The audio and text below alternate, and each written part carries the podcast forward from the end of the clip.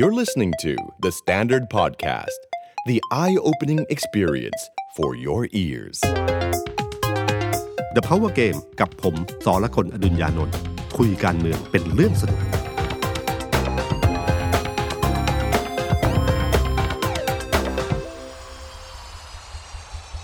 ครั้งแรกครับเมื่อ The Standard กระโดดเข้าสู่โลกของ เอ็น เอฟ ที กับคอลเลกชันที่ใช้ชื่อว่า The Standard เอ็น เอฟ ที Club ครับเมื่อคนทำสื่ออย่าง The Standard กระโดดเข้าสู่โลกของ เอ็น เอฟ ที และทำเป็นคอลเลกชันให้ทุกท่านได้สะสมกันครับมีสามตัวละครหลักนะครับเป็นสามตัวละครแรกที่พวกเราตั้งใจคราฟต์กันมากันอย่างมากนะครับตัวแรกครับคือน้องหมาฮะ Curious Dog นะครับตัวที่สองครับ Shutter Eye Squirrel เป็นน้องกระรอกเป็นช่างภาพนะฮะและตัวที่สามครับพี่หมีครับจัดพอดแคสต์นั่นก็คือ Hungry Bear นะครับสามคาแรคเตอร์หลักนี้จะเป็นส่วนหนึ่งของ เอ็น เอฟ ที Giveaway หนึ่งร้อยชิ้นแรกที่จะมอบให้กับคุณผู้ชมทุกท่านที่ติดตามเรามาตลอดนะครับเป็นการขอบคุณอย่างหนึ่งแต่มีข้อแม้นิดเดียวครับเนื่องจากสิทธิ์มีจำนวนจำกัดนะครับเปิดให้ลงทะเบียนรับแล้ววันที่เจ็ดถึงยี่สิบมีนาคมนี้เท่านั้นใครสนใจนะครับไปศึกษารายละเอียดเพิ่มเติมได้ที่เว็บไซต์ The Standard และทุกโซเชียลมีเดียของ The Standard ครับสวัสดีครับผมสรกล อดุลยานนท์สวัสดีครับผมอ๊อฟพหลวัฒน์ สงสกุล Content Creator การเมือง The Standard สวัสดีพี่ตุ้มแล้วก็สวัสดีคุณผู้ฟังนะครับเราเดินทางมาถึง อี พี ที่หนึ่งร้อยแล้วนะครับพี่ตุ้ม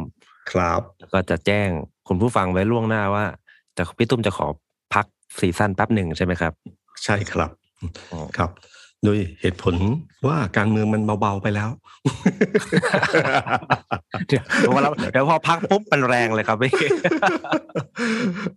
คือคือช่วงที่ผ่านมานะครับช่วงสัปดาห์จริงๆไม่ใช่สัปดาห์ต้องประมาณเกือบสองสัปดาห์ที่ผ่านมาก็คือข่าวการเมืองเบาไปเลยเนาะเจอเรื่องข่าวน้องแตงโมเข้ามาเนี่ยนะครับก็ทำให้ข่าวการเมืองเบาไปเลยกระแสความสนใจไปอยู่ในเรื่องนี้ค่อนข้างเยอะมากนะครับมาเจอเรื่องรัสเซียยูเครนอีกนะครับก็ทำให้แบบข่าวทั้งหมดมันเหมือนกับกลบไปเลยเพราะว่ากรณีของรัสเซียยูเครนเนี่ยมันเป็นกรณีที่ส่งผลกระทบต่อโลกใบนี้เยอะมากนะฮะมันกลายเป็นช่วงเวลาที่หลายคนบอกมันใกล้สงครามโลกมากที่สุดตั้งแต่เคยในในช่วง10 10หรือยี่สิบปีนี้นะครับที่มันมีแบบไม่น่าเชื่อว่ามีการแบบเผชิญหน้ากันขนาดนี้ในขณะที่เกี่ยวกันข่าวแตงโมก็คือข่าวมันเป็นข่าวที่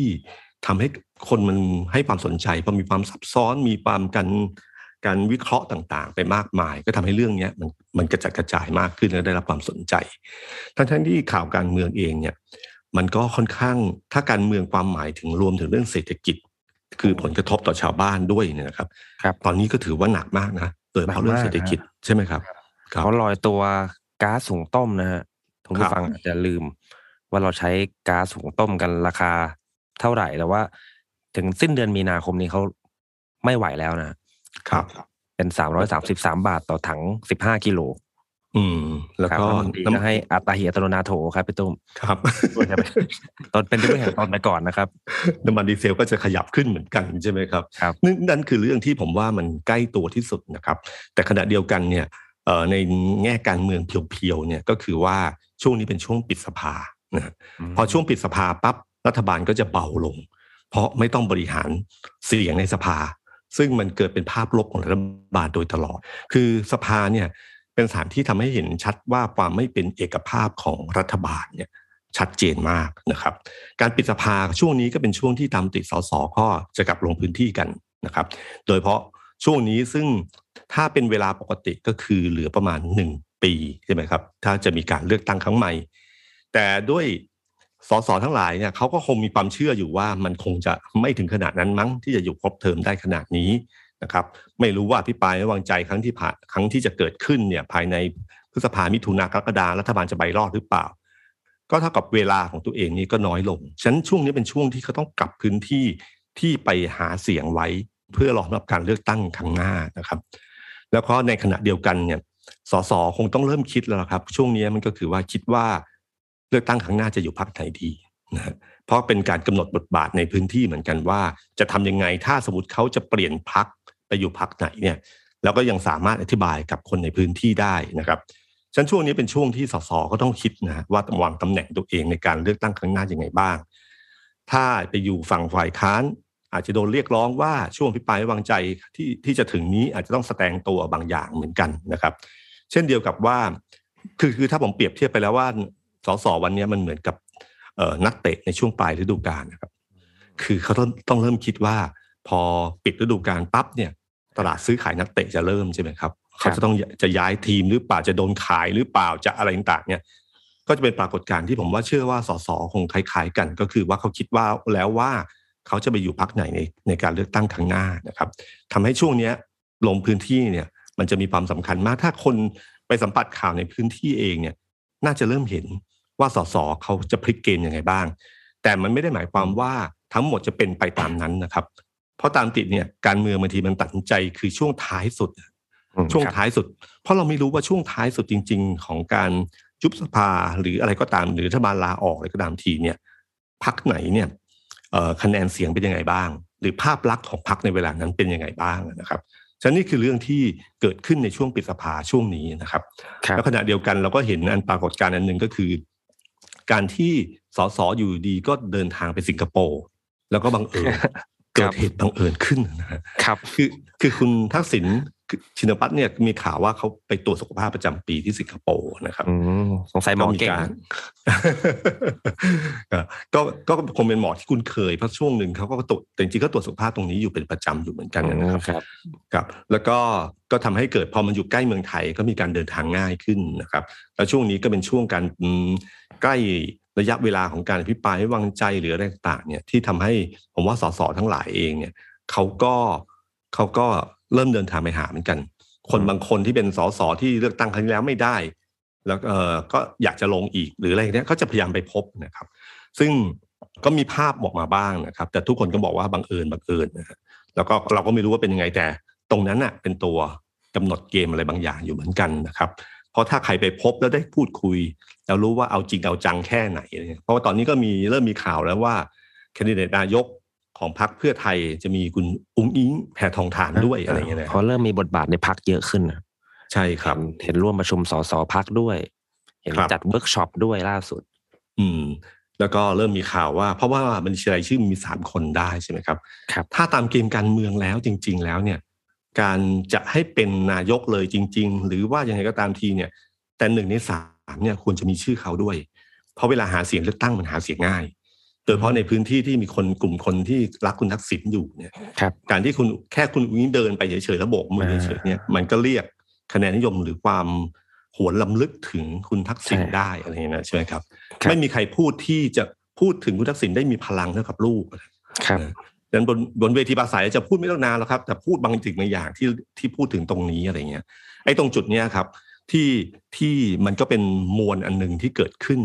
ที่ทำให้ในช่วงปิดสภาตอนนี้มันจะไม่ใช่ปิดแบบนิ่งๆแต่มันกลายเป็นว่ามันมีความเคลื่อนไหวที่อยู่ใต้น้ำนะฮะ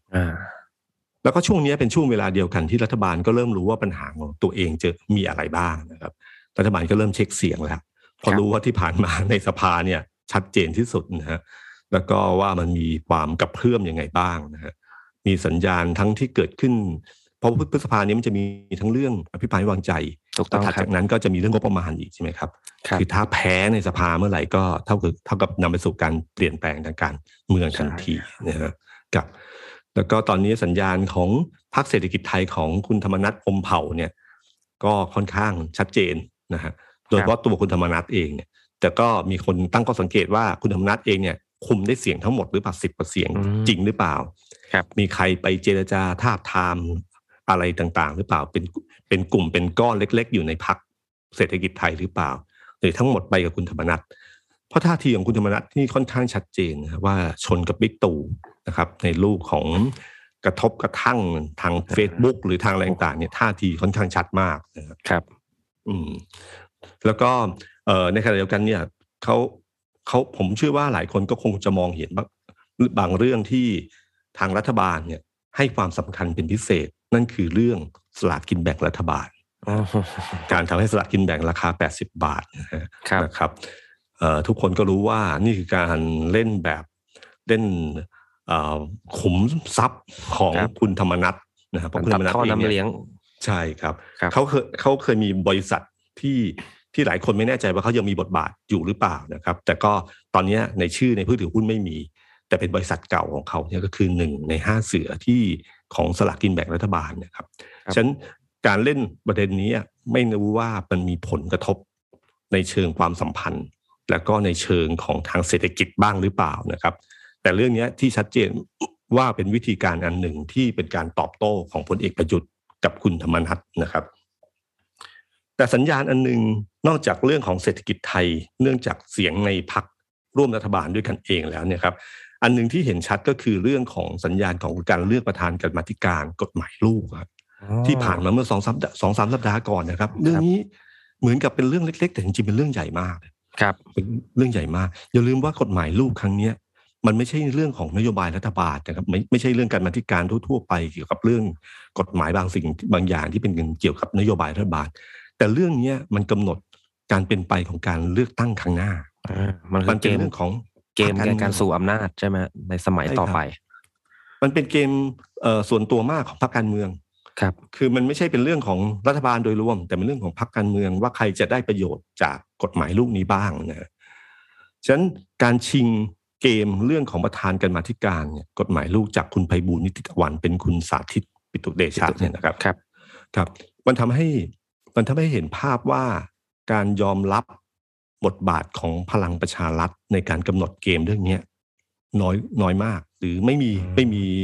ไม่ไม่สนใจเรื่องนี้เลยเพราะเป็นการหักพี่พี่พี่ใหญ่ลุงป้อมอย่างชัดมากเพราะตอนเช้าเพิ่งให้สัมภาษณ์ใช่ปะใช่ครับมีข่าวว่าเป็นเป็นให้สัมภาษณ์แล้วก็ในวงในที่ผมได้ยินมาเหมือนก็เป็นใบสั่งใบกำหนดมาจากพี่ใหญ่พลังประชารัฐว่าต้องการให้คุณไพบูลย์เนี่ยนั่งคุมเป็นประธานกรรมการกฎหมายลูกแต่ถึงเวลาโหวตเข้าจริงๆโอ้โหแต้มเบียดมากนะใช่แล้วสุดท้ายคุณสาธิตก็แซงชนะครับแล้วถ้าเห็นกลเกมของเรื่องนี้ก็จะเห็นว่าจริงๆมันคงไม่ได้เกิดขึ้นในเวลานั้นเลยเพราะการการที่คุณสาธิตไม่ไปเนี่ยก็มันเหมือนกับว่าเออเพราะแล้วก็คุณสาธิตก็ให้สัมภาษณ์เองใช่ไหมว่าคุณวิษณุบอกว่ารัฐมนตรีอย่าไปถ้าไปเนี่ยเขาจะส่วนใหญ่เขาจะให้รัฐมนตรีเป็นประธานเพราะเหมือนตัวแทนของรัฐบาลรัฐบาลคุณสาธิตก็ไม่ไปแต่ก็มีสสก้าวไกลเนี่ยครับคุณจำชื่อไม่ได้คุณโทรมามาท้าทามแล้วคุณสาธิตก็อ้างว่าแบ่งรับแบ่งสู้แต่คนที่เสนอชื่อในสภาในกรรมาธิการเนี่ยเป็นสสก้าวไกลเหมือนกันแต่คนละคนกับคนที่โทรมาท้าทามแต่คนที่เสนอเนี่ยเป็นสสก้าวไกลซึ่งอยู่สังกัดภูมิใจไทยนะพอเสนอขึ้นมาปั๊บคราวนี้ก็ป่วนในสภาแล้วโหวตรับด้วยก็เรียบร้อยเลยแต่การโหวตรับแบบนี้แล้วก็เราโหวตรับเนี่ยเราไม่รู้ว่าใครลงลงคะแนนให้ใครบ้างมันมีทั้งสวมีทั้งแม้แต่พลังประชารัฐพอคุณฟังคุณวิเชียรชาวฤทธิ์ที่เป็นคนเสนอร่างนี้แต่เขาไม่ได้เป็นกรรมาธิการเนี่ยเขาก็พูดถึงคุณไพบูลย์อีกแบบหนึ่งเลยเขาพูดเลยบอกว่าอ๋อเพราะคุณไพบูลย์ไม่ค่อยฟังใครอะไรต่างไม่ได้พูดในแง่บวกมันเหมือนกับอยู่คนละพรรคครับซึ่งเกมนี้กลายเป็นว่าเป็นเกมกำหนดอย่างที่ผมบอกครับเรื่องนี้ไม่ใช่เรื่องนโยบายรัฐบาลนะแต่เป็นความเป็นความตายของแต่ละพรรคการเมืองทุกคนก็จะมีส่วนร่วมกำหนดนี้ขึ้นมาครับฉะนั้นพอได้พอได้คุณสาธิตเข้ามาเนี่ยมันก็เริ่มให้เห็นชัดว่าท่าทีในการกำหนดเกมในการบรรณาธิการเป็นยังไงเพราะเรื่องบัตรสองใบอ่ะมันควรจะจบลงง่ายๆครับเพราะมันเป็นความเข้าใจของคนทั่วไปว่ามันคือใบหนึ่งคือเลือกตั้งสสตัวบุคคลในเขตนั้นครับส่วนอีกใบที่สองเนี่ยคือเลือกพรรคใช่ไหมครับแล้วก็เลือกบัญชีรายชื่อใช่ครับก็คือเลือกพรรคแหละแต่ว่าใครไปคำนวณเป็นบัญชีรายชื่อใช่ครับพอเป็นก็ทุกคนก็คิดว่าเหมือนกับอันเก่าที่เคยเกิดขึ้นแต่ก็เริ่มมีการตีความเพราะทุกคนรู้แล้วว่าคนที่ได้ประโยชน์จากเกมนี้คือเพื่อไทยมากที่สุดใช่ไหมครับแล้วก็เพราะพลังประชารัฐเนี่ยเขาเสนอตอนแรกเขาเห็นด้วยตอนแรกเพราะเขาคิดว่ามันจะจะเป็นเอกภาพกันแล้วใช้ความเป็นรัฐบาลเนี่ยเปล่งพรรคใหญ่ขึ้นเรื่อยๆนโยบายต่างๆของรัฐบาลเนี่ยได้รับการตอบรับจากประชาชนดีนะครับมันก็ทำการบัตรสองใบเนี่ยจะทำให้เขาสามารถจำนวนส.ส.เขาเพิ่มขึ้นนะครับเพราะก็ได้บัญชีรายชื่อมาจากคะแนนนิยมของพรรคแล้วตรงจุดนี้จะทำให้เขาเป็นพรรคใหญ่ซึ่งไม่ต้องไปเสียกระทรวงใหญ่ๆให้กับภูมิใจไทยให้กับประชาธิปัตย์นะฮะเพราะยิ่งถ้าสมมุติเขาได้ประมาณหนึ่งร้อยห้าสิบ หนึ่งร้อยเจ็ดสิบขึ้นไปเนี่ย การต่อรองกับพรรคการเมืองที่เข้าร่วมรัฐบาลเนี่ยเขาก็จะกำหนดเกณฑ์ได้เยอะนะครับซึ่งถ้ามองในในมุมของพลเอกประยุทธ์ที่เป็นนายกรัฐมนตรีก็คงอาจจะรู้สึกว่าเกณฑ์เนี้ยถูกแล้วเพราะว่าเขาจะได้มีสิทธิ์เลือกมากขึ้นอำนาจในการต่อรองเยอะขึ้นนะครับส่วนทางบิ๊กป้อมก็คงคิดว่าเขาก็ได้รัฐมนตรีมากขึ้นจากจำนวนสสเยอะขึ้นแต่พอเกิดการแตกตัวกันระหว่างภายในพรรคเนี่ยร้าวไปทำมาเละเทะพอเละเทะแล้วก็หลายคนก็ประเมินว่านโยบายรัฐบาลเนี่ยออกไปหาเสียงก็ยากเพราะว่าเวลาพลังประชารัฐถามว่าอะไรคือนโยบายของพรรคตัวเองเนี่ยคิดไม่ออกเลยไม่เคยออกคิดไม่ออกเลยโดยเฉพาะนโยบายตอนหาเสียงสมัยเป็นพรรคพลังประชารัฐยุคสี่กุมารนะครับขนาดตอนนี้ยังไม่มีการเลือกตั้งนะครับพี่ในโซเชียลมีเดียเนี่ยเขาขุดมาแซวเป็นระยะระยะนะเช่นค่าแรงขั้นต่ำสี่ร้อยปริญญาตรีสองหมื่นอะไรอย่างนี้เป็นต้นนะคืออะไรพวกเนี้ยก็ไม่เคยทำได้แล้วก็เหมือนพลเอกประยุทธ์ก็เหมือนจะวางตัวลอยตัวว่าอันนั้นก็เป็นนโยบายพรรคผมเป็นนายกผมคนละเรื่องอะไรอย่างเงี้ยครับก็เลยงงๆเป็นระบอบประชาธิปไตยแบบใหม่ครับนะครับก็นี่ก็เลยทำให้การเลือกตั้งบัตรสองใบเนี่ยพอพลังประชารัฐเป็นอย่างนั้นก็เลยกลายเป็นเพี้ยงพ้ำกับเพื่อไทยนะครับเพราะตอนนี้การประเมินของพวกคอการเมืองทั้งหลายเริ่มตั้งคำถามว่าพลังประชารัฐเนี่ยเลือกตั้งครั้งหน้าถ้ายังเป็นอย่างนี้อยู่นะครับไม่ใช่พรรคที่จะมาชิงที่หนึ่งกับเพื่อไทยนะเผลอๆไปสามสี่นะนะครับนะครับไม่ใช่ไม่ใช่สองนะฉะนั้นเวลามองแบบนี้ครับการการใช้บัตรสองใบแบบเติมเนี่ยมันก็ไม่ได้เป็นประโยชน์เพราะคนที่ได้ประโยชน์อันเดียวคือคู่แข่งของตัวเองคือเพื่อไทยฉะนั้นก็เลยมีแนวคิดว่าถ้าอย่างนั้นเอาใช้วิธีการใหม่หาผมก็ผมหาคำอธิบายไม่ได้นะครับแต่เขาพยายามจะให้เป็นก็คือว่าเสียงทั้งหมดมาแล้วก็หารด้วยห้าร้อยนะซึ่งมันหมายถึงว่าก็จะกลับเข้าไปสู่ตอนเหมือนกับช่วงปีหกสองเหมือนเดิมนะฮะก็ถ้าเป็นอย่างนั้นขึ้นมาเนี่ยไม่ว่าจะใช้ใช้วิธีการไหนก็ตามทีถ้าเป็นอย่างนั้นขึ้นมาเนี่ยเพื่อไทยก็จะไม่ได้ประโยชน์แต่ขณะที่คุณสาธิตเองก็บอกว่านี่มันเป็นไปได้ยากมากเลยเพราะรัฐธรรมนูญมีสองมาตราที่มันที่มันเหมือนกำหนดอยู่แล้วว่ามันต้องเป็นอย่างนี้นะฮะไม่นั้นมันจะไม่ไม่ใช่เป็นบัตรสองใบนะแล้วก็พรรคที่ได้ประโยชน์ต้องยอมรับนะครับว่าพรรคเพื่อไทยเนี่ยได้ประโยชน์สูงสุดพรรคที่สองคือประชาธิปัตย์เพราะประชาธิปัตย์เนี่ยสินค้าที่มีแบรนด์ความนิยมมายาวนานเนี่ยนะยังไงเนี่ยเวลาการเลือกเนี่ยมันจะมีกลุ่มคนกลุ่มหนึ่งที่ยังไงก็กาครับนะครับฉันอ่าฉันตรงนี้ผมว่าเวลาเวลาในกรรมาธิการเนี่ยต้องจับตาว่าเรื่องนี้จะเป็นยังไงแต่ขณะเดียวกันมีการวิเคราะห์กันไปถึงว่าถ้าสมมติว่าสถานการณ์การเมืองมันแย่ๆมากแล้วจำเป็นต้องเลือกตั้งใหม่จริงๆรัฐบาลเอ่ออาจจะตัดสินใจคือพลเอกประยุทธ์ตัดสินใจก็ว่าถ้าอย่างนั้นแทนที่จะยอมให้กฎหมายลูกผ่านแล้วไปใช้บัตรสองใบแบบนั้นเนี่ยก็ยุบสภาก่อนที่จะกฎหมายลูกแล้วก็ออกกฎหมายเองใช่ไหมใช่ครับพรก.เลือกตั้งใช่ครับซึ่งก็ตะแบงตะแบงอยู่เหมือนกันแต่เพียงแต่ว่าถ้ามันออกมามุมนั้นเนี่ยก็เป็นไปได้เหมือนกันเพราะการเมืองพอถึงจุดหนึ่งเนี่ยมันก็คือการต่อสู้ที่จะต้องถ้าใครได้ประโยชน์ตรงไหนก็จะพยายามเอาประโยชน์มากที่สุดจากกติกาการเลือกตั้งนะครับอันนี้ก็คือเรื่องที่น่าจับตาของของของภายในรัฐบาลมันมีการวิเคราะห์ต่อไปเลยนะครับพี่ต้มที่ผมได้ยินมาว่าเอ๊ะมันเหมือนกับว่าพรรคพรรคร่วมรัฐบาลอื่นๆเนี่ยเหมือนจับมือกันแอบกันจับมือกันเพื่อจะวางเกมนี้หรือเปล่าเพราะว่าถ้ากำหนดให้คุณไพบูลย์เป็นประธานมันก็โอเคทุกคนเป็นเอกภาพร่วมมือกับรัฐบาลเป็นพรรคร่วมรัฐบาลแต่พอ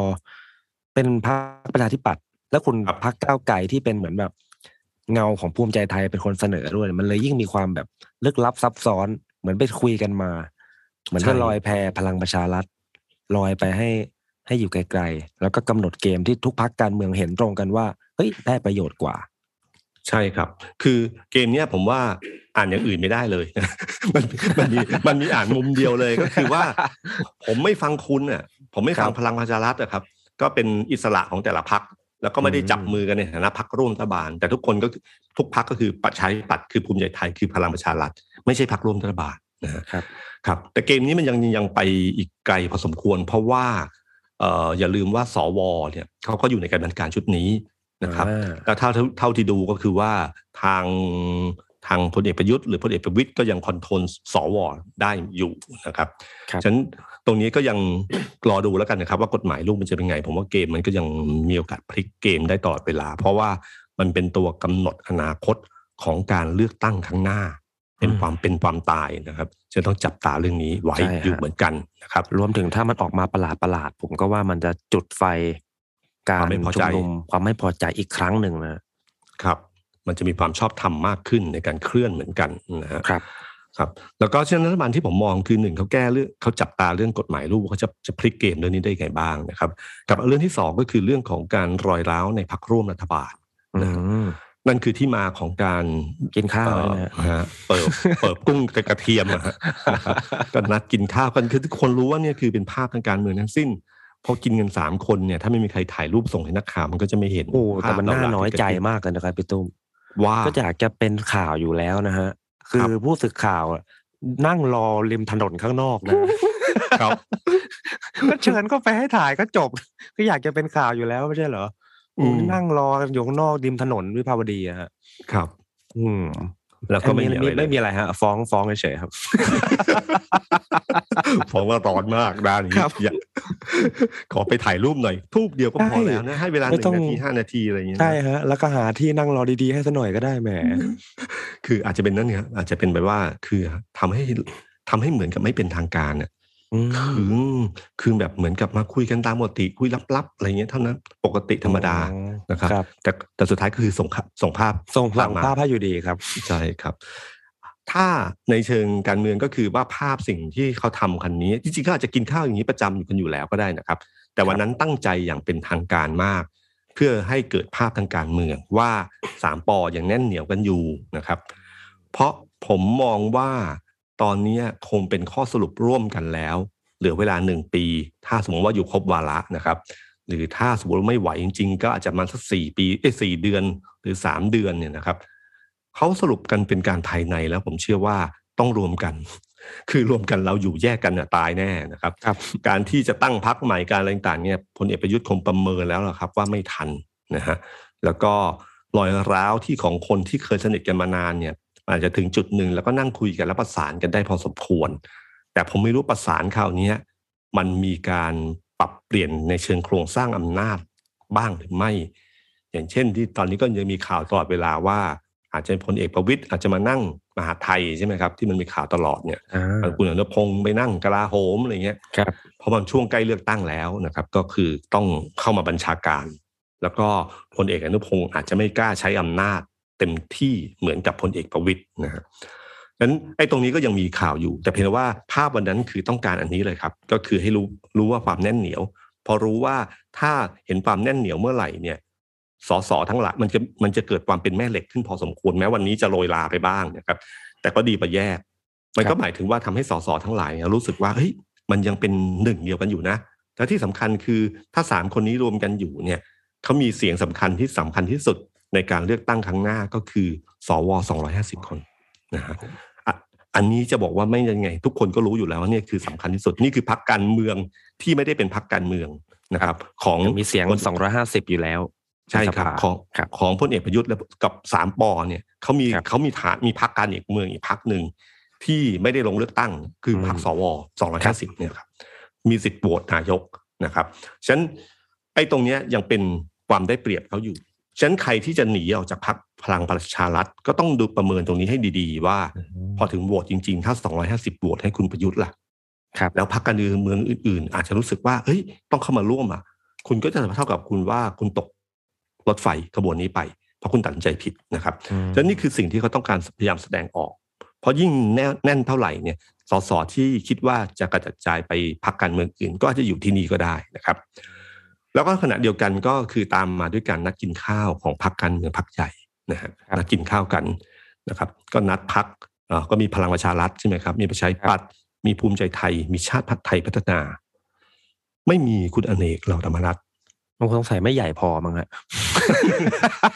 ถ้าท่านเป็นรัฐมนตรีด้วยนะครับคุณอเนกตอนรวมพลังประชาชาติไทยมีกี่เสียงนะสองหรือห้าเสียงแล้วจำไม่ได้แล้วนะครับก็เนี่ยครับก็มีปรากฏว่าสี่พักเนี่ยมากินข้าวกันนะครับตอนแรกที่บอกว่านัดกินข้าวผมนึกว่าจะเหมือนกับภาพวันก่อนเมื่อตอนที่เลือกตั้งเสร็จใหม่ๆครับก็คือนึกว่าสสทั้งหมดของพรรคมากินข้าวร่วมกันปรากฏว่าเป็นแค่แกนแกนนำพรรคในขณะเดียวกันแกนนำพรรคแต่ละคนก็คือรัฐมนตรีที่อยู่ในรัฐบาลทั้งสิ้น ถ้าไม่ต้องการให้เป็นข่าวต้องการกินข้าวเฉยๆก็นัดกินข้าวหลังประชุมครม.ก็ได้นะครับหรือจะนัดกินข้าวเย็นกันตอนไหนก็ได้เพราะมันเป็นรัฐมนตรีร่วมรัฐบาลอยู่แล้วนะแต่ทั้งหมดเนี่ยคือต้องการให้เกิดภาพทางการเมืองขึ้นนะครับเป็นกิจกรรมทางการเมืองเป็นเป็นพิธีกรรมทางการเมืองบางอย่างที่ต้องการภาพตรงนี้แล้วก็เหมือนเดิมครับเหมือนกินข้าวเป็นส่วนตัวไม่ให้นักข่าวเข้าไปถ่ายรูปใช่ไหมครับแต่ก็มีรูปออกมานะว่ากำลังกินกันแบบไหนตำแหน่งคนไหนนั่งตรงไหนบ้างเลยครับ มีภาพภาพเดียวก็คือตอนที่เดินออกมาใช่ไหมครับแล้วก็ชูมือแล้วก็มีถ้าถ้าถ้าคุณไปดูคลิปคุณก็ทุกคนก็จัดภาพทางการเมืองอยู่แล้วก็พยายามหันหน้าเข้าหากล้องแล้วก็เห็นเหมือนกับทุกคนร่วมกันแล้วก็มีพลเอกประยุทธ์ยืนอยู่ข้างหน้าครับแต่สังเกตไหมครับภาพนั้นไม่มีคุณจุรินทร์คุณจุรินทร์ไม่อยู่ในเฟรมตอนที่เดินออกมาในจังหวะที่ก่อนที่พลเอกประยุทธ์จะขึ้นรถนะฮะภาพของพลเอกประยุทธ์กับพลเอกประวิตรก็เหมือนเดิมครับคือกอดกันมาแล้วก็ส่งกันขึ้นรถอะไรต่างๆเนี่ยแต่ไม่มีภาพของคุณจุรินทร์นะครับจริงๆคุณจุรินทร์เนี่ยเป็นคนรักษาภาพเรื่องนี้ค่อนข้างเยอะอ่าผมสังเกตว่าท่านทำบ่อยใช่ไหมครับครับมาถึงเวลามีการพักร่วมหรือว่ามีประชุมครม.เนี่ยคุณจุรินทร์จะไม่เดินมาเป็นเหมือนแบบขบวนพาเลทหรือเป็นวอลเปเปอร์ให้ให้พลเอกประยุทธ์เท่าไหร่เลี่ยงได้เลี่ยงบางครั้งเนี่ยพลเอกประยุทธ์เรียกชื่อให้ออกมายืนคู่กันเลยนะอืมอืมอืมต้องทำแม้แต่การจำได้ว่าการกินข้าวครั้งแรกก็ที่สโมสรสโมสรราชพฤกษ์เนี่ยก็เหมือนก็คือต้องเรียกเลยไม่เรียกไม่ออกนะครับไม่ไม่ใช่ไม่ใช่ขี้อายหรืออะไรทั้งสิ้นนะครับแต่นี่คือการกำหนดภาพทางการเมืองครับคือถ้าภาพที่ยืนอยู่ข้างหลังเนี่ยก็คือเป็นรองใช่ไหมฮะซึ่งจริงๆก็เป็นรองอยู่แต่เพียงแต่ว่าตอนนี้มันใกล้เลือกตั้งแล้วนะมันใกล้เลือกตั้งแล้วการที่อย่าลืมนะครับว่าถ้าเวลาเราเล่นเกมการเมืองบางทีเราก็ต้องกำหนดเหมือนกันว่าใครคือคู่แข่งที่แท้จริงของเรานะครับถ้าเหมือนในเชิงการตลาดสินค้าก็ต้องกำหนดว่าเป้าหมายของคู่แข่งของเราคือคนนี้อะไรเงี้ยนะครับประชาธิปัตย์เนี่ยผมคิดว่าเขาคงกำหนดเกมแล้วเดิมเนี่ยนะครับสมัยก่อนเนี่ยคู่แข่งของเขาคือเพื่อไทยใช่ฮะมันชิงหนึ่งชิงสองกันใช่ไหมครับก็คือสองพรรคเนี้ยเบียดกันมาตลอดนะครับเพื่อไทยอันดับหนึ่งประชาธิปัตย์ก็อันดับสองใช่ครับแต่ครั้งที่แล้วเนี่ยเขาไม่ใช่อันดับสองเป็นพลังประชารัฐและที่สำคัญกว่านั้นก็คือว่าพลังประชารัฐมากินในพื้นที่ของเขาครับยุทธศาสตร์ครั้งนี้จึงไม่ใช่การเลือกตั้งที่จะเกิดขึ้นในครั้งหน้าเนี่ยนะครับจึงไม่ใช่เป็นการที่กลายเป็นพรรคอันดับหนึ่งซึ่งผมเชื่อว่าเขาคงมองว่าโอกาสเขายากมากครับแต่ถ้าสมมติเขามีความหวังว่าเขาจะเป็นพรรคอันดับหนึ่งสิ่งที่เขาต้องทำอันดับแรกก็คือการป้องกันคู่แข่งนะการป้องกันคู่แข่งเพราะว่าเขารู้แล้วพลังประชารัฐเนี่ยสสเนี่ยกินในพื้นที่เดียวกันแย่งพื้นที่เดียวกันคือกทมและก็ภาคใต้ใช่ไหมครับครับพอทุกพรรคมองถึงการเลือกตั้งครั้งหน้าประชาธิปัตย์ก็ต้องกำหนดเกมว่าเมื่อคู่แข่งเขาคือพลังประชารัฐแม้ว่าจะอยู่ในร่มเงารัฐบาลเดียวกันเนี่ยทำยังไงที่ทำทำยังไงที่เขาจะเอ่อต้องเช็คมาต้องเขาจะไม่เหมือนกับภาพออกมาว่าเป็นรองหรือเป็นเบอร์สองหรือเป็นลูกน้องนะฮะฉะนั้นภาพตรงนี้ต้องหายไปแล้วเวทีการเลือกตั้งเนี่ยเขาได้แสดงตัวให้เห็นชัดเจนแล้วว่าเลือกตั้งซ่อมที่ภาคใต้ครับครับวันนั้นพอขึ้นเวทีปราศัยตรงนี้สังเกตไหมนั่นคือแบบรักษารักษามารยาทเต็มที่แล้วนะก็คือยังยังขณะนั้นครับและถ้าบนเวทีเลือกตั้งเต็มใหญ่ครั้งหน้าเต็มเต็มเนี่ยนะครับผมยังนึกไม่ออกใช่ผมยังนึกไม่ออกเลยว่าถ้าเขาเป็นรัฐบาลรักษาการแล้วหาเสียงเลือกตั้งเนี่ยครับเวลาประชุมครม.แล้วมันจะเป็นยังไงแล้วมันจะมองหน้ากันยังไงเพราะว่าแค่เลือกตั้งซ่อมอย่างประมาณนี้นี่เขาแบบโอ้เก็บปากสงวนคำมากที่สุดนะไม่นั้นประชาธิปัตย์จะแรงกว่านี้นะครับครับครับแล้วผมว่าตรงนี้ครับแล้วยิ่งทำงานใกล้กันขนาดนี้เวลาวิจารณ์เวลาพูดโอ้โหหยิบมาเล่นข่าวเนี่ยสนุกมากเลยครับมีน้ำหนักจนขึ้นผมว่าจริงๆแล้วก็คือว่าตอนนี้ทางคุณจุรินทร์พยายามจะรักษาภาพลักษณ์ตรงนี้ให้มากที่สุดนะครับในขณะภูมิใจไทยจะไม่ใช่ภูมิใจไทยเนี่ยคุณทินเนี่ยพร้อมในจังจังหวะที่ขัดแย้งถึงแบบถึงแบบมีการ walk out ไม่เข้าประชุมอะไรเงี้ยก็อีกภาพหนึ่งแต่ภาพปกติเนี่ยคุณอนุทินเนี่ยจะค่อนข้างค่อนข้างที่อ่อนน้อมกับพลเอกประยุทธ์ค่อนข้างมากนะครับแล้วอย่างเช่นวันนี้ไปสนามบินเบตงนี่โหภาพภาพผมชอบมากเลยมีทั้งพลเอกประยุทธ์ไปพาคุณอนุพงศ์ไปนะครับแล้วก็ขณะเดียวกันก็มีภูมิใจไทยคือคุณอนุทินกับคุณศักดิ์สยามไปด้วยนะครับซึ่งสี่คนนี้ถ้าคุยเรื่องรถไฟฟ้าสายสีเขียวมันจะจบทันที แต่วันนี้ก็ยังดูดีกันอยู่เหมือนกับไม่มีความขัดแย้งอะไรทั้งสิ้นก็เป็นธรรมดาของเทิงการเมืองภูมิใจไทยเนี่ยผมคิดว่าเขาเขาเขาคงประเมินออกแล้วว่าตำแหน่งที่ดีสุดของเขาตอนนี้ต่อหน้าเวลานี้คือไม่ต้องเร่งการเลือกตั้งมากเกินไปถ้าไม่ถึงปัญหาหรือเป็นเรื่องที่ต้องตัดสินใจก็ไปอย่างนี้เรื่อยๆได้ประโยชน์สูงสุดหนึ่งปีที่ยังดูดูทางกระทรวงคมนาคมแล้วก็กระทรวงสาธารณสุขครับน่ากระทรวงท่องเที่ยวอย่างนึงสามอันนี้น่าจะเป็นจุดที่ตำแหน่งที่ดีที่สุดของเขานะครับแทนที่จะไปเล่นการเลือกตั้งครับคุณทินพูดเสมอฮะว่าพอใจในสิ่งที่มีตราบใดที่ไม่มีใครมายุ่งกับสิ่งที่ตัวเองมีเนี่ยไม่มีปัญหาอะไรเลยเขาพอใจตั้งแต่วันแรกที่ได้จัดสรรตำแหน่งเลยครับครับประชัยปัจจุบันมองมองค้อนอยู่เหมือนกันว่าอ๋อก็ต้องก็ต้องพอใจสินะครับก็ก็เนี่ยครับตรงนี้ที่ที่ผมว่าเขาก็สไตล์ของภูมิใจไทยตอนนี้ที่ที่กับบิ๊กตู่เนี่ยก็คงเป็นลักษณะของของการร่วมมันแบบเกาะเอวสลับขี่คอครับคือคือชอบคำนี้จังเลยฮะนึกภาพตามแล้วโอ้ใช่ใช่ครับเกาะเกาะเอวไปด้วยในช่วงจังหวะที่เอ่อพลเอกประยุทธ์จะเดินหน้าชนไปนะครับผมแต่ถ้ามีจังหวะก็ขี่คอเล่นบ้างนะครับก็ก็เหมือนลูกครับลูกบางทีเราก็ต้องกระเตงเอวบ้างบางทีลูกก็อยากขี่คอก็ให้ขี่คอนะครับก็เป็นภาพน่ารักเป็นภาพน่ารักมองเป็นความน่ารักกันนะครับแล้วก็อีกอันหนึ่งผมว่าภูมิใจไทยเขาอาจจะได้ข่าวแว่วๆมาเปล่าครับว่าพรรคหนึ่งที่ทางทางผู้ใหญ่ของพรรคเพื่อไทยมองว่าถ้าครั้งหน้าแลนสไลด์หรือได้จัดตั้งรัฐบาลภูมิใจไทยน่าจะเป็นพรรคท้ายๆถ้าไม่จำเป็นจริงเขาจะไม่ดึงเข้าร่วมรัฐบาลถ้าเขาได้ยินข่าวแบบนี้เข้ามาเนี่ยก็แปลว่าถ้างั้นจุดที่ดีที่สุดเขาก็คือว่าจุดที่การอยู่กับร่วมกับพรรคพลังประชารัฐแต่ถ้าเลือกตั้งครั้งหน้าเขาเป็นที่หนึ่งก็ขอเขาเป็นนายกละกันนะครับแต่ถ้าสมมติเป็นที่สองก็รวมกับฝั่งนี้น่าจะดีกว่านะฮะก็ก็ฉะนั้นเกมของเขาก็คืออย่างนี้นะครับก็คือว่าเกาะเอวไปด้วยแล้วก็ถ้ามีจังหวะไหนที่ต้องตัดใจการเมืองใหญ่ๆก็พร้อมจะขี่คอเหมือนกันนะครับนั่นคือส่วนของพรรคใหญ่ทั้งหมดที่มีการกินข้าวกันมันอาจจะได้ภาพทางการเมืองระดับหนึ่งนะครับแต่อย่างที่คุณจุลินทร์เคยให้สัมภาษณ์ไว้ครับว่าหัวใจของเรื่องนี้ล่าสุดเมื่อวานก็ให้สัมภาษณ์ซ้ำอีกทีนึงบอกว่าหัวใจของเรื่องนี้การที่เป็นรัฐบาลในในระบบรัฐสภาต้องเช็คเสียงจริงๆว่ารัฐบาลมีอยู่เท่าไหร่อ่าเขาก็ย้ำคำนี้คือเขาเคยย้ำมาแล้วครั้งนี้เขาก็ย้ำอีกทีนึงว่าต้องดูว่าเสียงสสจริงๆมีอยู่เท่าไหร่นะครับอย่างเช่นจะพูดว่าเศรษฐกิจไทยอยู่ฝั่งนี้สมมติว่าบิ๊กป้อมพูดในวงก็กินข้าวจริงตามข่าวลือที่ออกมาครับในมุมของคุณจุลินทร์คือต้องเช็คจริงๆว่ามันมีอยู่เท่าไหร่ไม่นั้นมันบริหารจัดการยากนะครับ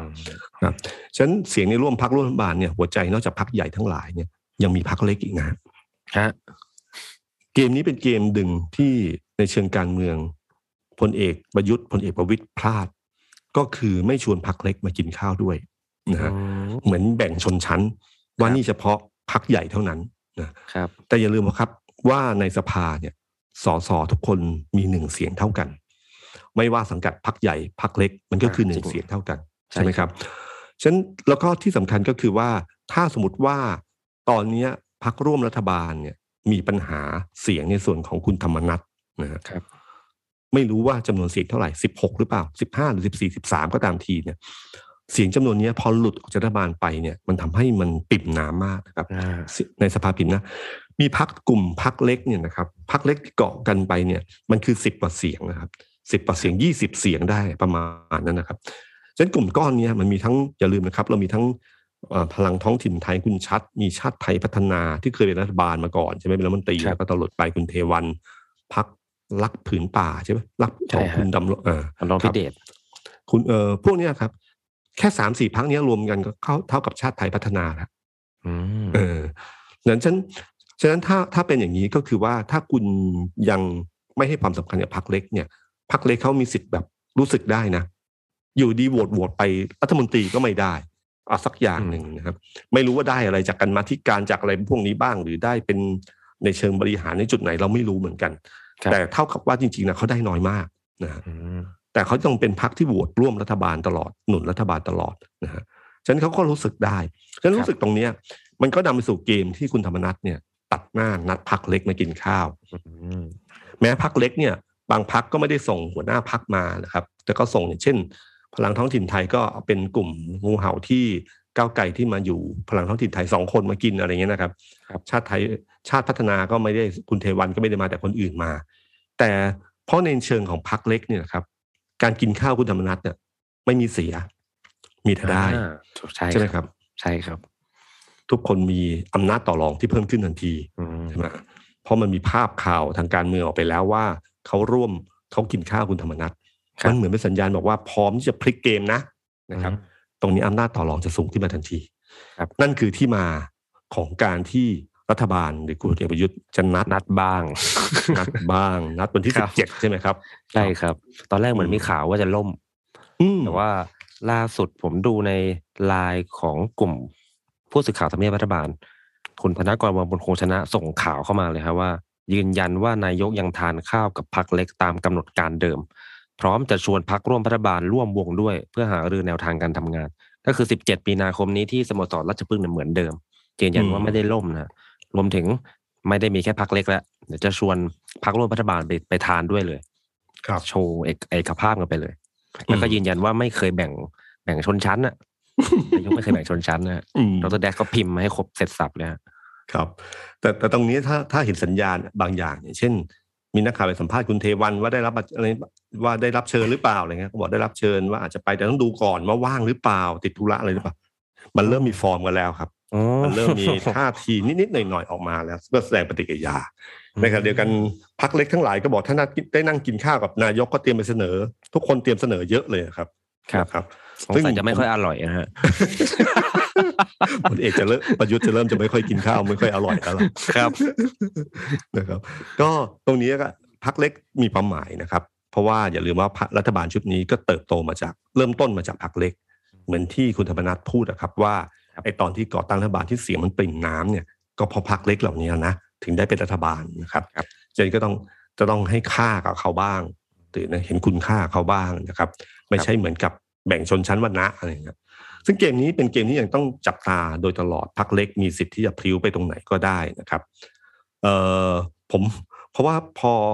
พออภิปรายไม่วางใจเนี่ยมันจะทำให้สมมติว่ามิถุนาหรือกรกฎาเนี่ยมันก็เท่าเท่ากับว่าเหลือเวลาในสภาอยู่เก้าเดือนใช่ไหมครับพรรคเล็กเนี่ยถ้ามันอยู่ที่การประเมินนะครับพรรคเล็กเนี่ยบางส่วนคงประเมินอยู่ว่าถ้าเลือกตั้งครั้งหน้าโอกาสที่เขาจะกลับเข้ามาภายใต้กฎหมายลูกใหม่เนี่ยที่กติกาใหม่ที่มีบัตรสองใบเนี่ยคงจะยากพอสมควรนะฮะฉะนั้นถ้ายากพอสมควรแบบนี้เนี่ยเขาจะทำยังไงดีหนึ่งคือมีเวลาเก้าเดือนก็ควรจะใช้เวลาเก้าเดือนให้คุ้มค่าที่สุดใช่ไหมครับก็คือช่วงนั้นก็คือทำยังไงก็ได้อย่าเพิ่งยุบสภาอย่าอะไรทั้งสิ้นเพราะมันทำให้เวลาเก้าเดือนเขาหายไปนะครับการที่สองก็คือถ้าคิดแบบบริษัททั่วไปครับเวลาสมมติว่าเราอยากให้คุณออกเนี่ยนะครับหรือเราคิดว่าจะลดพนักงานเนี่ยเรามีระบบ early retire นะ early retire นะก็คือถ้าคุณเหลือเวลาเก้าเดือนแล้วอ๋อให้โบนัสเก้าเดือนไปเลยไม่ต้องมาทำงานนะครับหรือไม่จริงๆว่าเพิ่มเป็นสิบแปดเดือนเลยให้พิเศษเพื่อให้คุณให้คุณได้ใช้เวลาช่วงก่อนเกษียณอายุไปไปได้เงินก้อนไปก้อนหนึ่งนะครับเพื่อลดจำนวนพนักงานนี่คือวิธีการของภาคเอกชนนะครับซึ่งผมไม่รู้ว่ามันจะมีระบบนี้เกิดขึ้นบ้างหรือเปล่านะครับเพราะตอนนี้เป็นช่วงเวลาที่ถ้าเหลือเวลาสักเก้าเดือนเนี่ยเป็นช่วงเวลาที่มีคุณค่ามากที่สุดนะครับเพราะถ้าใกล้เป็นพฤศจิกาธันวาแล้วเนี่ยคือเขาไม่ต้องการแล้วเพราะว่ามันเหลือไม่กี่เดือนก็คือไม่ต้องไล่รัฐบาลก็ต้องไปอ่ะเพราะมีนาก็ต้องไปเพราะมันครบวาระใช่ไหมครับฉะนั้นก็ช่วงนั้นจะเป็นช่วงที่ช่วงที่ไม่มีความหมายไม่ค่อยมีความสำคัญหรือต้องไปเร่งในการไล่รัฐบาลไม่มีความสำคัญขนาดนั้นแต่ถ้าเป็นช่วงพฤษภามิถุนากรกฎาเนี่ยมีค่าครับมีค่าเพราะว่าเร่งเร็วขึ้นอีกประมาณหกหรือเจ็ดเดือนเนี่ยก็เก้าเดือนนี่ถือว่าเยอะนะครับถือว่าใช้ได้อยู่ครับงั้นตรงนี้ผมว่าในเชิงการเมืองคงอยู่ประมาณนี้มันอยู่ที่การประเมินสถานการณ์ในช่วงใกล้ๆว่าจะเกิดอะไรขึ้นนะครับแต่ขณะเดียวกันรัฐบาลเนี่ยตอนนี้ผมว่าอย่างที่เราคุยกันเบื้องต้นน่ะว่าแม้ว่าการเมืองจะเป็นแบบนี้ก็ตามทีแต่ปัญหาใหญ่ที่สุดของรัฐบาลคือปัญหาที่ลุมเร้าทั้งหลายเศรษฐกิจใช่ครับทั้งเรื่องรัสเซียที่ยังไม่จบนะรัสเซียยูเครนนี่ถ้าไม่จบลงง่ายๆเนี่ยเราไม่รู้ว่ารอยกระเพื่อมของมันจะไปถึงขนาดไหนเพราะมันไม่ใช่เพียงแค่การลบเชิงสงครามมันหมายถึงการบอยคอตมันหมายถึงรัสเซียที่เป็นประเทศที่ผลิตน้ำมันแก๊สรายใหญ่ของโลกนะครับซึ่งถ้าแก๊สไม่ขายกับยุโรปสะเทือนยุโรปค่าครองชีพเงินเฟ้อ เวลาอย่าคิดว่าเฉพาะภายในประเทศนะครับโลกวันนี้มันมันเริ่มมันเชื่อมมันมันถึงกันฮะมันถึงกันใช่ครับก็คุณคิดดูง่ายๆแล้วกันครับว่ารัสเซียลบกับยูเครนครับพอคุณแซงชั่นอย่างรุนแรงนะทั้งการภาคการเงินทั้งภาคอะไรต่างโอ้โหมันสะเทือนทันทีนะก็แสดงให้เห็นศักยภาพของอเมริกาและยุโรปในโลกทุนนิยมว่าพอถ้าเขาขยับอะไรแบบนี้ขึ้นมาตรงๆเนี่ยประเทศต่างๆพังเลยนะนะครับรัสเซียนี่เหนื่อยมากจากเรื่องนี้มากเลยนะครับตอนนี้เคสนี้ถ้ารัสเซียกับยูเครนยังไม่จบลงโดยเร็ว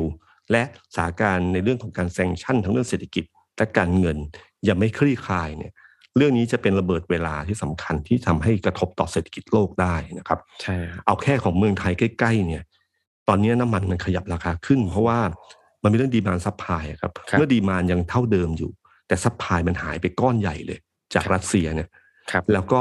ซาอุดิอาระเบียหรือประเทศต่างก็ไม่ได้รับสายโจไบเดนเพราะไม่ยอมเพราะเขารู้แล้วว่าสิ่งที่ไบเดนต้องการคือต้องการให้ซาอุดิอาระเบียเนี่ยเพิ่มกำลังการผลิตน้ำมันพอเพิ่มซัพพลายปั๊บมันก็พยุงราคาน้ำมันลงมาได้แต่ประเทศโอเปกนี่เป็นที่รู้กันอยู่แล้วว่าเขาต้องการคุมเพื่อให้ราคาดีสุดอย่าลืมว่าเขาเสียประโยชน์ไปเยอะนะครับในช่วงที่เศรษฐกิจไม่ดีใช่ครับแล้วช่วงที่ราคาน้ำมันตกต่ำเนี่ยเงินเขาหายนะเขาขายสมมติขายร้อยชิ้นเดิมขายได้ร้อยบาทเนี่ยหรือขายได้ห้าสิบบาทเงินมันหายไปครึ่งหนึ่งนะมันก็เป็นเวลาเป็นเรื่องธรรมดาที่ตอนนี้เป็นช่วงเวลาที่เขาก็อาจจะอยากจะเสพสุขกับการค้าขายน้ำมันในราคาแพงบ้างนะครับฉะนั้นตรงนี้มันก็ก่อให้ผลกระทบต่อทั่วโลกทันทีเลยแล้วก็ประเทศไทยก็รับผลกระทบเต็มๆอย่างที่ผมบอกครับว่าดีเซลนี่อีกสองเดือนเองนะนะครับจากนั้นก็จะขึ้นราคาแล้วพอขึ้นราคาพอตึงรัฐบาลตึงราคาไม่ได้ขึ้นราคามันนำไปสู่เรื่องของต้นทุนค่าขนส่งนะครับค่าโดยสารรถค่าโดยสารรถอาจจะมีขยับได้ค่าขนส่งถ้ามันขึ้นขึ้นมาเมื่อไหร่เนี่ยนะครับก็หมายถึงว่าสินค้าทุกตัวก็จะขยับราคานะครับรัสเซียเป็นผู้ผลิตอาหารสัตว์รายใหญ่นะครับคือวัตถุดิบอาหารสัตว์ไม่ว่าจะเป็นข้าวสาลีต่างๆเนี่ยตอนนี้ราคาอาหารสัตว์ขยับแล้วนะครับราคาอาหารสัตว์ขยับก็ทำให้เนื้อสัตว์ไข่ไก่ขยับแล้วนะครับค่าครองชีพมันขยับไปหมดเลยครับแล้วก็ผมว่าตอนนี้เสียงตรงเนี้ยมันจะสักพักข่าวแตงโมลงเมื่อไหร่เนี่ยข่าวนี้มันจะมาคือเสียงเรียกร้องมันจะเริ่มดังขึ้นเรื่อยๆแล้วว่าว่าเริ่มรู้สึกแล้วว่าเฮ้ยมันไม่ไหวไม่ไหวไม่ไหวนะครับรัฐบาลเองที่สำคัญอันนึงก็คือว่ารัฐบาลเงินหมดแล้วกู้มาเยอะมากครับล่าสุดผมอ่านบทสัมภาษณ์ของคุณพิสิทธิ์ลีอาธรรมนะในไทยรัฐเขาก็คุณพิสิทธิ์ลีอาธรรมเนี่ยเป็นอดีตเป็นผู้บริหารของแบงก์ชาติและเป็นอดีตรัฐมนตรีช่วยกระทรวงกระทรวงการคลังตอนนี้เป็นสสของพรรคประชาธิปัตย์เนี่ยนะครับเขาก็พูดชัดเจนว่าเขาเป็นเป็นสายการเงินอยู่แล้วเขาก็สายการเงินการคลังอยู่แล้วเขาบอกตอนนี้ครับงบงบประมาณมีปัญหาเพดานหนี้สาธารณะเนี่ยเลยเพดานจากหกสิบเป็นเจ็ดสิบแล้วครับคุณพิสิทธิ์บอกว่าตอนนี้ทนายกพูดไม่ได้แล้วว่าเรามีวินัยทางการคลังนะคือตัวเลขมันไปแล้วครับแล้วก็ที่สำคัญก็คือบอกวิกฤตเศรษฐกิจทุกครั้งเนี่ยมันเป็นวิกฤตเศรษฐกิจโดยเฉพาะวิกฤตทั่วๆไปเฉยๆแต่ครั้งนี้มันมีเรื่องหนี้ครัวเรือนเข้ามาด้วยหนี้ครัวเรือนนี่เพิ่มขึ้นเรื่อยๆนะครับคือหนี้ครัวเรือนไม่ใช่ตัวเลขที่น่ากลัวถ้าประชาชนมีกำลังหมายถึงว่ามีรายได้เหมือนเรากู้ซื้อบ้านนะครับมันก็เกิดหนี้ครัวเรือนแต่ถ้าเรามีรายได้ที่เพิ่มขึ้นทุกปีทุกปีทุกปีไอ้ตัวนี้ก็ไม่ใช่เป็นตัวเลขใหญ่นะครับเพราะว่ารายได้มันมากกว่ารายจ่ายแต่วันนี้พอเศรษฐกิจแย่เนี่ยรายจ่ายมันเริ่มมากกว่ารายได้แล้วหนี้ครัวเรือนมาอีกเนี่ยนี่คือระเบิดเวลาทางเศรษฐกิจและสังคมที่เกิดขึ้นและขณะเดียวกันโควิดครั้งนี้มันทำให้ความเหลื่อมล้ำเนี่ยเห็นชัดเจนขึ้นเรื่อยๆนะการทางออกของเรื่องนี้มากขึ้นข่าวแตงโมเนี่ยเหตุผลส่วนหนึ่งที่เป็นที่น่าสนใจหรือเป็นที่ความรู้สึกคนมันมีเชิงดราม่ามากขึ้นก็มันเป็นเพราะมันเห็นมันเห็นความเหลื่อมล้ำอยู่บางสิ่งบางอย่างมันเห็นเรื่องของไฮโซพอมีคำว่าไฮโซขึ้นมาเนี่ยมันมีความมันมีความคนมันเหมือนกับพอรู้สึกไม่ค่อยเชื่อมั่นครับเออแล้วก็เชื่อมั่นในวงการตำรวจภาพลักษณ์ของตำรวจที่ที่ถูกตั้งคำถามจากผลงานก่อนหน้านี้พอที่พูดอะไรไปคนเริ่มไม่เชื่ออืมแล้วพอมีข่าวคำว่าไฮโซปั๊บคนก็เริ่มรู้สึกแล้วว่าเอ๊ะคนกลุ่มนี้มีอิทธิพลหรือเปล่าอะไรอย่างเงี้ยนะครับซึ่งเนี่ยคือคือเรื่องราวที่ผมว่ามันจะเกิดขึ้นแล้วก็มันกลายเป็นเรื่องใหญ่ซึ่งมันมันเป็นเรื่องที่กระทบกับเราโดยตรงแล้วเราไม่รู้ว่าชนวนพวกนี้มันเป็นเชื้อไฟที่รออยู่รอประกายไฟเข้ามาเท่านั้นเองนะครับที่สำคัญที่สุดคือเดือนพฤษภาคมเนี่ยที่จะถึงนี้นะครับ ถนนการเมืองทุกสายมันจบกันหมดเลยล่าสุดเลือกตั้งผู้ว่ากทมกำหนดวันไว้เรียบร้อยแล้วครับยี่สิบสองพฤษภาคมครับยี่สิบสองพฤษภาคมนั่นคือวันเลือกตั้งผู้ว่ากทมซึ่งจะมีการรับสมัครประมาณเดือนเมษายนวันวันที่สามสิบเอ็ดมีนาคมครับเปิดให้รับสมัครสามสิบเอ็ดมีนาคมสามสิบเอ็ดมีนาถึงประมาณสี่ถึงประมาณสี่เมษายนครับก็คือช่วงเวลานั้นจะเป็นตั้งแต่นั้นเป็นต้นมาปั๊บปีกองทางการเมืองเรื่องของผู้ว่ากทมก็จะเริ่มต้นขึ้นนะครับก็จะมีการชิงพื้นที่ข่าวทางการเมืองผู้ว่ากทมเพราะว่าเดี๋ยวสักพักนึงทุกช่องก็จะเริ่มมีการเชิญมามาอภิปรายมาพูดกันมาเสวนากันอะไรต่างๆเนี่ยนะครับแต่สแตนดาร์ดก็เชิญมาเรียบร้อยแล้วฮะเรียบร้อยแล้วใช่ไหมนี่แหละครับแล้วก็ทุกคนก็จะเริ่มพูดเรื่องนี้ขึ้นมาแล้วก็แสการเลือกตั้งในอย่าลืมนะครับว่าตอนเลือกตั้งซ่อมเพียงแค่เขตหลักสี่นะยังคึกคักเลยนะครับแล้วนี่มันทางกทม.มันจะเป็นยังไงนะครับนะครับความรู้สึกผมเชื่อว่าตอนนี้อย่างเช่นตอนที่นิดาโพล่าเมื่อประมาณเกียรติที่ก่อนถึงเดือนก่อนที่มีพูดถึงยุบสภาถามเรื่องยุบสภาคนอยากยุบสภามากนะผมเดินไปคุยกับใครหลายคนเยอะมากทุกคนอยากเลือกตั้งใหม่ครับคืออยากลงคะแนนเสียงเลือกตั้งมากเลยผู้ว่ากทม.จะเป็นครั้งหนึ่งที่คนกรุงได้เลือกตั้งความรู้สึกอยากเปลี่ยนแปลงจะเกิดขึ้นแล้วถ้าสมมติว่าสมมตินะครับอย่างเช่นโพลตอนนี้คะแนนนิยมมันชัดเจนว่าคุณชัชชาตินำมาไกลพอสมควรเนี่ยถ้าสมมติว่าคุณชัชชาติคือสัญลักษณ์แห่งความเปลี่ยนแปลงนะฮะที่คนอยากเปลี่ยนแปลงเพราะคิดว่าชัชชาติเนี่ยไม่ใกล้ชิดกับทางรัฐบาลเลยนะครับถ้าชัยชนะครั้งที่หนึ่งเนี่ยคนอยากได้ชัยชนะครั้งที่สองทันทีก็คือว่าพอเลือกตั้งแล้วได้คุณชัชชาติแล้วเป็นตัวแทนของความเปลี่ยนแปลงปุ๊บเขาก็อยากจะเลือกตั้งอีกครั้งหนึ่งขึ้นมาทันทีความรู้สึกเหล่านี้มันจะคงอยู่กระแสการเมืองช่วงเลือกตั้งเนี่ยผมไม่รู้ว่ามันจะมีกระทบชิ่งถึงรัฐบาลถึงอะไรบ้างมากน้อยแค่ไหนก็ไม่รู้ล่ะแต่มันมีแน่นอนเพราะว่ากลิ่นไอทางการเมืองความเลือกตั้งมันมันมันมีกระทบกระทั่งแน่นอนอันนี้คือเรื่องที่หนึ่งนะครับเรื่องพฤษภาคือเลือกตั้งผู้ว่ากทม.วันที่ยี่สิบสองพฤษภาคมยี่สิบสองพฤษภาคมคือวันรัฐประหารรอบรัฐประหารนี่จะครบแปดปีแล้วแปดปีของการรัฐประหารที่มีผู้นำคือพลเอกประยุทธ์นะครับฉะนั้นคำถามในเชิงการเมืองมันจะเกิดขึ้นทันทีใกล้ถึงวาระรับรองมันจะมีคลื่นลมทางการเมืองเกิดขึ้นทีมันจะมีคำถามว่าแปดปีที่ผ่านมาหลังจากการรัฐประหารเนี่ยมีอะไรดีขึ้นบ้างเสียงเหล่านี้จะกลับมานะครับแล้วก็พลเอกประยุทธ์จากเดิมเนี่ยช่วงที่ผ่านมาคนเริ่มแบบเลือนๆไปนิดนึงแต่ทุกครั้งของเดือนพฤษภาคำคำนึงจะกลับมาทันทีนั่นคือการสืบทอดอำนาจเผด็จการนะครับคำนี้จะกลับมาอีกรอบหนึ่งนะครับในขณะเดียวกันพฤษภาคือการเปิดสภาใหม่นะครับเปิดสภาและพรรคฝ่ายค้านพร้อมที่จะยื่นอภิปรายไม่วางใจทันทีนะครับผมไม่รู้ว่าตอนไหนไม่รู้แต่คือเขาอยากจะล็อกก่อนเลยเพราะว่าถ้ายื่นเมื่อไหร่ปั๊บเนี่ยรัฐบาลจะไม่มีสิทธิ์ที่จะยุบสภายุบสภาได้นะครับครับมันคือการล็อกแบบแบบตายตัวเลยฉะนั้นเกมเนี้ยมันมาปะทุกันทั้งเรื่องเลือกตั้งผู้ว่ากทม.ครบรอบแปดปีรัฐประหารอภิปรายไม่วางใจในขณะเดียวกันในเวลาใกล้ๆนั้นเนี่ยงบประมาณก็จะต้องเข้าอาจจะเข้าประมาณกรกฎาคมสิงหาประมาณนั้นนะครับแต่พฤษภามันก็เริ่มมีเรื่องนี้อยู่ด้วยนะครับแล้วก็สิงหาเนี่ยเป็นช่วงครบรอบแปดปีของการดำรงตำแหน่งการดำรงตำแหน่งนายกรัฐมนตรีครับเถียงกันอยู่เขาเถียงกันอยู่ว่าครบแปดปีนับนับตั้งแต่เมื่อไหร่เพราะถ้านับตั้งแต่รัฐประหารเข้ามาเนี่ยก็จะครบเดือนสิงหาที่จะถึงนี้ครับเพราะฉะนั้นมันจะต้องมีเรื่องให้ยื่นขึ้นศาลให้ตีความตีความครับเพราะว่าตามรัฐธรรมนูญกำหนดแล้วว่านายกเนี่ยอยู่ได้แค่แปดปีนะครับคือจริงๆก็คือถ้าระบบประชาธิปไตยก็คือไม่เกินสองสมัยการเลือกตั้งนะครับฉะนั้นพอมันอยู่มีเงื่อนไขแปดปีคราวนี้อยู่ที่ว่าตีความคำว่าการดำรงตำแหน่งนายกรัฐมนตรีเนี่ยของพลเอกประยุทธ์เนี่ยตีความถึงวันแรกหลังจากการรัฐประหารแล้วขึ้นดำรงตำแหน่งนายกหรือเปล่าซึ่งจะกำหนดครบกำหนดเดือนสิงหาก่อนหน้านั้นมีการพยายามจะยื่นแต่ทุกคนก็บอกว่ายื่นไม่ได้เพราะมันยังห่างเกินไปมันต้องใกล้ๆก่อนถึงจะยื่นได้ครับถึงศาลรัฐธรรมนูญจะรับตีความเดือนพฤษภามิถุนากรกฎาสิงหามันคือสี่เดือนตามเกมการเมืองเนี่ยพรรคเพื่อไทยคิดว่าดาบแรกที่จะใช้ก็คือการอภิปรายไม่วางใจครับถ้าผ่านด่านนั้นมาได้ก็นำไปสู่การยื่นตีความเรื่องนี้ ซึ่งศาลนู้นต้องรีบตีความก่อนที่จะถึงกำหนดสิงหาไม่นั้นจะเกิดค่าสมมติตีความหลังเดือนสิงหาว่านายกรัฐมนตรีพ้นพ้นไปแล้วเนี่ยไอ้ช่วงนั้นจะมีกับปัญหาในเชิงการตีความอีกเยอะฉันก็จะตีความก่อนแน่นอนก็น่าจะประมาณสักกรกฎาคมผมว่านะครับฉันไอ้ตรงนี้นะครับที่ทั้งหมดเนี่ยเดือนพฤษภาคมจะเริ่มทุกอย่างจะเริ่มปะทุปะทุเข้ามานะครับแล้วก็ทำให้เดือนพฤษภาคมเนี่ยน่าจะเป็นเดือนที่ต้องจับตามองทางการเมืองมากที่สุดนะครับตอนนี้เดือนมีนาใช่ไหมครับเมษาพฤษภาฉันช่วงนี้การเมืองมันจะเบาลงนิดนึงนะฮะฉันก็ขออนุญาตพัก